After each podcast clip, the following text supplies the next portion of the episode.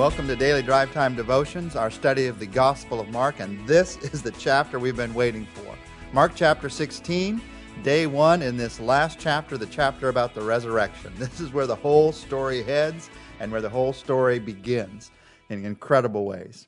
We're going to have a great time this week as we look at the resurrection story of Jesus Christ, as we look at these verses that are the focal point of our faith. Our solid rock is the stone that was rolled away at Easter. And 1 Corinthians 15 7 reminds us that if you take away these verses, our faith is in vain. It's, it's worthless. It means nothing because this is what faith is all about. Jesus is alive and he can give new life to us. And this week, as we look together through the resurrection of Jesus Christ, I'd like to do it in a little bit different way. Our study will be a little bit different this week, focusing on the resurrection. We're going to sit in five different chairs this week, one for each day. Today, we're going to talk about the women who first went to the tomb and sit in their chair and see the resurrection from their viewpoint. Tomorrow, we're going to talk about the historian and how they would look at the historical fact of the resurrection and what you and I can see about removing doubts and seeing new faith in our lives because of that. And then, third day of this week, we're going to talk about the skeptic and sit in the skeptic's chair for a few moments and deal with doubts that you might have or people that you know and care about might have about the resurrection of Christ.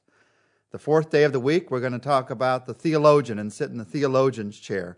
Theology is just the study of God. So, what does the study of God have to say about the importance of the resurrection? We're going to see that on day four. And then the fifth day of this week, we're going to sit, you're going to sit in your chair. I'm going to sit in my chair. We're going to talk personally about how does the power of the resurrection make a difference in my daily life. Now, in Mark chapter 16, beginning in verse 1 and going through verse 8, you hear the story of the resurrection. Listen to what happened. When the Sabbath was over, Mary Magdalene, Mary the mother of James, and Salome brought spices so that they might go to anoint Jesus' body. Very early on the first day of the week, just after sunrise, they were on their way to the tomb, and they asked each other, Who will roll the stone away from the entrance of the tomb? But when they looked up, they saw that the stone, which was very large, had been rolled away. As they entered the tomb, they saw a young man dressed in a white robe sitting on the right side, and they were alarmed. Don't be alarmed, he said.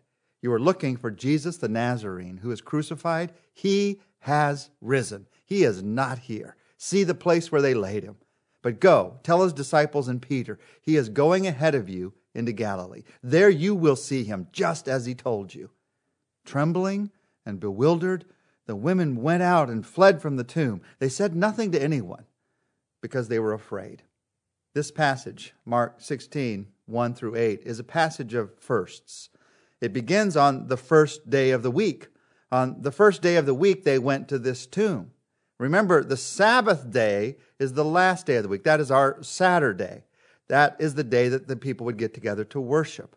And because that was a day of worship, they couldn't go to the tomb on a Sabbath day. They couldn't do that kind of a work on a Sabbath day. So they waited until the first day of the week, which is a Sunday.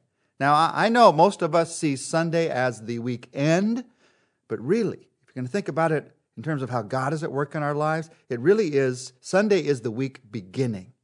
And when you go to worship God on a Sunday or on Saturday night, looking forward to the next week, you are really giving the first part of your week to God in worship. Not the last part, not the tail end, not the leftovers. You're giving the first part of your week to God in worship. The early Christians changed their day of worship to Sunday to recognize the power of the resurrection because that's the Jesus the day that Jesus was resurrected on. Now, Sunday for most of them was a work day. So they had to have their worship meetings after a long day of labor. That's how important the resurrection was to them. That's how important it was to them to worship God on the very day of the resurrection. I love it that we begin the week by worshiping Him. I love it that Jesus was resurrected on the first day of the week. Now, as I said, this is a passage of first. You have the first day, you also have the first women who went to the tomb. And the Bible names these women for us here in this passage Mary Magdalene, a follower of Jesus. Now, recent Hollywood fictions have made a lot out of Mary Magdalene. They've made some people even think that she was married to Jesus. Totally ridiculous. Just people in Hollywood making things up to get you to watch a movie. Mary was simply a follower of Jesus Christ from very early on. There were many women who followed Jesus Christ from very early on. We hear a lot about the 12 disciples of Jesus because Jesus had a special call in their lives, but he also had a special call in the lives of these women. And we hear a lot about them as well. We hear, especially hear a lot about them at the cross and at the resurrection. Mary Magdalene was there. Mary, the mother of James, and uh, another gospel tells us, and Joseph was there. Now, who is this? Well, some people think this could be Jesus' mother because Jesus had two brothers named James and Joseph. Uh, if that's true, and it could be, it would be a bit of a strange way to refer to her unless, unless James and Joseph were very familiar to the Roman church for whom this gospel was first written. That would make sense. Still, it would be more likely to refer to her as the mother of Jesus. And it's more likely that this Mary was probably another Mary amidst all the Marys that were there at the cross and the resurrection. We talked a little bit about that last week. Lots of Marys in that day. Everybody seems to have a Mary in their family. In fact, Acts 12 2 tells us that the mother of the writer of the Gospel of Mark, John Mark's mother, guess what her name was? Mary. Everyone had a Mary in their family. And here's another Mary that's at this first day when Jesus is resurrected. Jesus' mother was there, we find out in other Gospels. And maybe this other Mary was there as well. A woman by the name of Salome was there. Many people think, by comparing the different accounts, that this may have been the mother of James and John, two of the disciples of Jesus. James, who's the first disciple to die for his faith, and John, who's the last of the disciples to die for his faith. And their mother was there, worshiping on that day. And because they were there, they saw something incredible. Now, in this chapter of firsts, you have the first day of the week, you have the first women that were at the tomb. I also want you to notice the first thing that they say. It's very important. The first thing that they say is, Who will roll the stone away? Now, when they get to the tomb, they find out it has already been rolled away. But on the way, they say, Who will roll it away? They were going to anoint the body with spices, which is what you did in that day. In that day, a body would decompose in the grave, which was above ground, so you would anoint it with spices so that there would be no smell, and also to honor the body of the dead. So they went to anoint the body with these spices.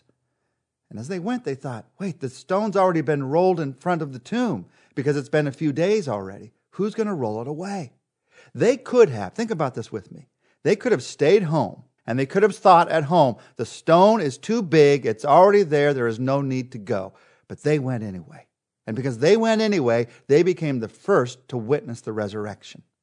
When you are calculating your day or your finances or your life, don't forget. These women's example tell us don't forget that God is in the equation. And sometimes you launch out not quite knowing what the answer is, but when you get there, you find out that God has you just at the right place, just in the right time.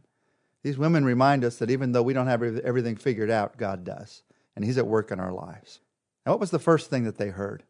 First thing that, that they heard on this day of resurrection was, Don't be alarmed.